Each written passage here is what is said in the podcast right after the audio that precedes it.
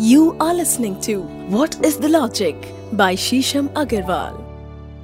दोस्तों, जिस तरह से आपका प्यार हमें मिल रहा है, लगातार आपके डीएम्स आ रहे हैं, आप इतनी रुचि दिखा रहे हैं पॉडकास्ट में, और अब जिस तरह से आज हमारा फोर्टी फ़र्स्ट एपिसोड है व्हाट इज़ द लॉजिक का, हम लगभग आठ महीनों से आपके साथ बने हुए हैं, और जिस तरह से हमें आपका प्यार मिल रहा है, आपका उत्साह मिल रहा है इंकरेजमेंट मिल रही है, वो देखते ही बनता है आ, लोग हमें और भी अन्यत्र प्रश्न भेज रहे हैं अपनी जिज्ञासा मात्र और चीज़ें जानना चाहते हैं। तो हमारे लिए भी ये एक उत्साह का कारण है कि हमारा शोध और गहरा होता जा रहा है। हमारी पूरी पॉडकास्ट टीम आपकी बहुत बहुत बहुत आभारी है। जिस तरह से आप हमें प्यार भेज रहे हैं हमारी लिसनरशिप बढ़ रही है हमारी रीच बढ़ रही है। तो बिना विलंब किए हम व्हाट इज़ लॉजिक का अगला एपिसोड आपके सामने प्रस्तुत करते हैं। दोस्तों सोलह संस्कारों के बारे में हम पहले भी चर्चा कर चुके हैं। सोलह संस्कारों में से दो संस्कारों के बारे में हम डिटेल्ड आपके सामने डिस्कशन कर चुके हैं। उनका जो साइंटिफिक लॉजिक है, वो आपके सामने ला चुके हैं। और अब हम बात करेंगे इस बार कर्ण वेद की। कर्ण वेद या कानों का छेदन, ये एक बहुत ही महत्वपूर्ण संस्कार माना जाता है और बहुत जगहों पर हिंदुस्तान के बहुत सारे प्रांतों में, भारतवर्ष के बहुत सारे प्रांतों में लोग एक फ़ंक्शन करते हैं, एक सेलिब्रेशन का सा माहौल होता है जब बच्चे का कर्ण वेद होता है और ये एक इम्पोर्टेंट संस्कार है और इसके बहुत सारे शुभ प्रभाव भी होते हैं। तो बिना विलंब किए आज हम डिस्कस करेंगे आपके favourite favourite podcast what is the logic में कर्ण वेद के बारे में। मेरे साथ मैं हूँ डॉक्टर शीशम अग्रवाल। मैंने सेवन डॉक्टरेट्स करी हैं उपनिषदों में, ज्योतिष में और इसी तरह की मिस्टिकल साइंसेस में और अकल्ट साइंसेस में मेरी बहुत रुचि है। व्हाट इज़ द लॉजिक के बहुत सारे टॉपिक्स के बारे में मैं लगभग 11 साल से शोध करती आई हूँ। और इसी सब शोध का एक संकलन आपके सामने प्रस्तुत कर रहे हैं हम आ, इस श्रृंखला में जो अब आपके साथ इतना पॉपुलर हो चुका है। तो आइए शुरू करते हैं हमारा अगला एपिसोड व्हाट इज़ लॉजिक में कर्णवेद दोस्तों ये संस्कार एक बहुत ही महत्वपूर्ण संस्कार है और इसका सहस्त्रों सालों से पालन होता आया है। कर्णवेद न केवल पहले स्त्रियों के लिए या छोटी बालिकाओं में प्रचलित था, बल्कि जो मेन हैं, जो जेंट्स हैं, जो पुरुष हैं, या बालक हैं, उनमें भी कर्ण छेदन किया जाता था। और आज भी हमारे भारतवर्ष के बहुत सारे प्रांतों में न केवल लड़कियों का, बल्कि लड़कों का भी कानों का छेदन किया जाता है। अगर ज्योतिष के संदर्भ में देखें तो कहा जाता है कि इससे राहु केतु का प्रभाव कम हो जाता है। राहु केतु असली में है क्या? राहु केतु एक नोडल प्लैनेट है। देखा जाए तो ये एक ग्रह भी नहीं है, ये एक प्लैनेट भी नहीं है। ये एक छाया है, जहाँ पे एपिलिप्टिकल पाथ में दो एपिलिप्टिकल पाथ टकरा जाते हैं। तो ये माना जाता है कि एक छाया ग्रह बन रहा है और अगर आप दूर देखेंगे टेलीस्कोप में तो आपको महसूस होगा कि वहाँ पे ग्रह है, पर वो ग्रह नहीं है। वो छाया मात्र पिंड लगते हैं।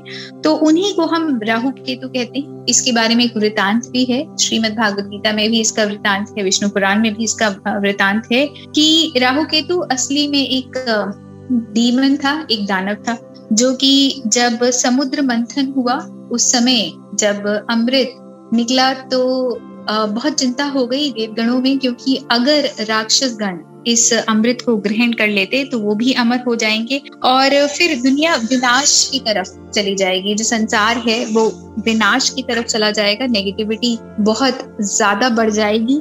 तो ये एक बहुत चिंता का विषय हो गया। तो उसी समय भगवान विष्णु मोहिनी अवतार लेके पैदा हुए।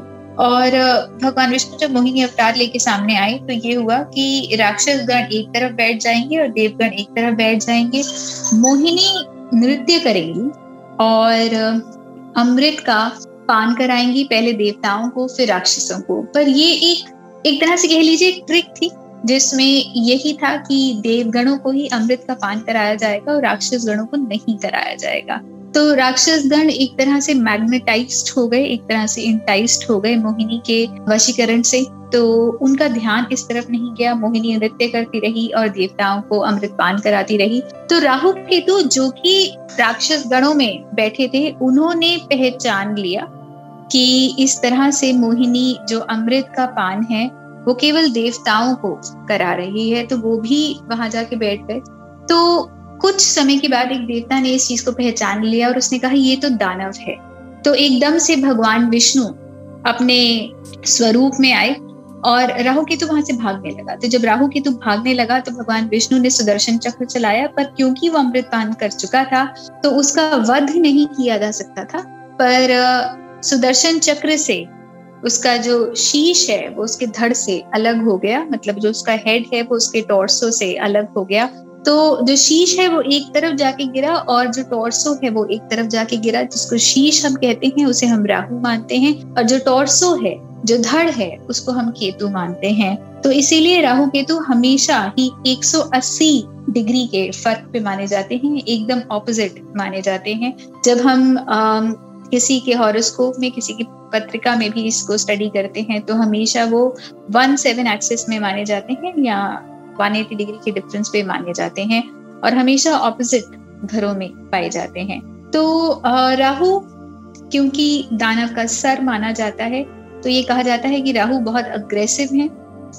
हालाँकि इनमें कुछ पॉजिटिव क्वालिटीज भी मानी जाती हैं कि जिसका राहु बहुत स्ट्रांग होता है, वो बहुत शार्प होता है, बहुत इंटेलिजेंट होता है, पर कई बार वो नेगेटिव क्वालिटीज से भी बहुत प्रभावित होता है। वो बहुत जल्दी किसी नेगेटिव इन्फ्लुएंस में आ जाता है और अपनी चतुराई को गलत तरीके से इस्तेमाल करने लग जाता है। अपितु केतु क्योंकि धड़ है और उसका चेहरा नहीं है तो वो हमेशा डरता रहता है, घबराता रहता है, बहुत ही जल्दी चिंताग्रस्त हो जाता है। तो राहु और केतु एक तरह से अगर आपके ऊपर प्रभाव रखते हैं तो एक नेगेटिव इम्पैक्ट क्रिएट करते हैं। तो ये कहा जाता है कि कर्ण वेद करने से राहु और केतु की जो क्षमता है, वो घटती है। आपने एक तरह से उनका जो स्वरूप या उनकी जो क्वालिटीज या उनकी जो रिफ्लेक्टिव लाइट है जो आपकी तरफ़ आ रही है, जब आप कर्णवेद करते हैं तो उसका जो इम्पैक्ट है, उसको कम कर देते हैं, उसकी एनर्जी को पूरी तरह से अब्जॉर्ब नहीं करते। दूसरा जो कारण है कर्ण छेदन करने का ये कहा जाता है कि हमारी सुनने की शक्ति बहुत बढ़ जाती है, जो आपकी ऑक्यूलर पार है, वो बहुत अच्छी हो जाती है। आप आवाज़ को और गहराई में सुन पाते हैं। जनरली इस चीज़ का हम सबको ज्ञान है कि जब एक बच्चा पैदा होता है तो उसकी जो डेसिबल यूनिट की कैपेसिटी होती है, वो बहुत ज़्यादा होती है। और जैसे जैसे बच्चा बड़ा होता है तो ये जो कैपेसिटी है, वो बहुत कम हो जाती है। मतलब आपकी जो आवाज़ सुनने की क्षमता है, उसकी जो रेंज है, वो धीरे धीरे करके बहुत कम हो जाती है। पर जब कर्ण छेदन होता है तो ये रेंज इतनी जल्दी घटती नहीं, आपके सेंसेस शार्प रहते हैं, आपकी सुनने की एबिलिटी बहुत शार्प रहती है। और अगर आप लगातार कॉन्सेंट्रेट करते रहें, अपनी ऑक्यूलर क्षमता पे तो आप ये लगातार और बढ़ाते ही रहेंगे। फिर एक और बहुत इम्पोर्टेंट इसका बेनिफिट है। एक्यूप्रेशर के संदर्भ में ये कहा जाता है कि जब कर्ण छेदन होता है तो इससे मस्तिष्क पर जाने वाली रक्त धराएँ भी बेहतर होती हैं। जो बॉडी के अंदर, जो आपके हेड में, जो ब्लड सर्कुलेशन होता है, वो बेहतर होता है क्योंकि जो एक प्रेशर एक तरह से हेड के अंदर बनता है, उस प्रेशर को कर्ण छेद हमेशा रिलीज़ करके रखता है। और इसीलिए न केवल ये एक साज सज्जा का कारण नहीं है स्त्रियों के लिए या पुरुषों के लिए कि कर्ण छेदन किया जाता था पर कि ये एक वैज्ञानिक शोध की बात है कि कर्ण छेदन करा जाता था ताकि मेडिकल पर्पसेस के लिए भी हमारी बॉडी सुचारू रूप से चलती रहे, एक एक्यूप्रेशर पॉइंट हमेशा प्रेस होता रहे, ताकि हमारे शरीर में जो रक्त का प्रवाह है, जो हमारे शरीर में रक्त का संचार है, वो बहुत ही अच्छे तरीके से होता रहे और बहुत सुचारू रूप से होता रहे, ताकि आपका शरीर एक हेल्दी और स्वस्थ अवस्था में बना रहे। धन्यवाद। दोस्तों, आपके बहुत सारे डीएम्स हमें मिल रहे हैं। कुछ लोग कलर थेरेपी के बारे में पूछ रहे हैं। कुछ लोग, कुछ और चीज़ें जानना चाहते हैं कि किसी पर्टिकुलर समस्या के लिए क्या करना चाहिए या एक पर्टिकुलर संस्कार जो हम करते हैं, वो हम क्यों करते हैं? या कुछ और रीति रिवाज जो हमारे ट्रेडिशन में है, हमारे कस्टम में है, हमारे धर्म में है, वो क्यों है? और उसके पीछे का तथ्य क्या है लॉजिक क्या है, क्या इसको करना भी चाहिए या नहीं करना चाहिए?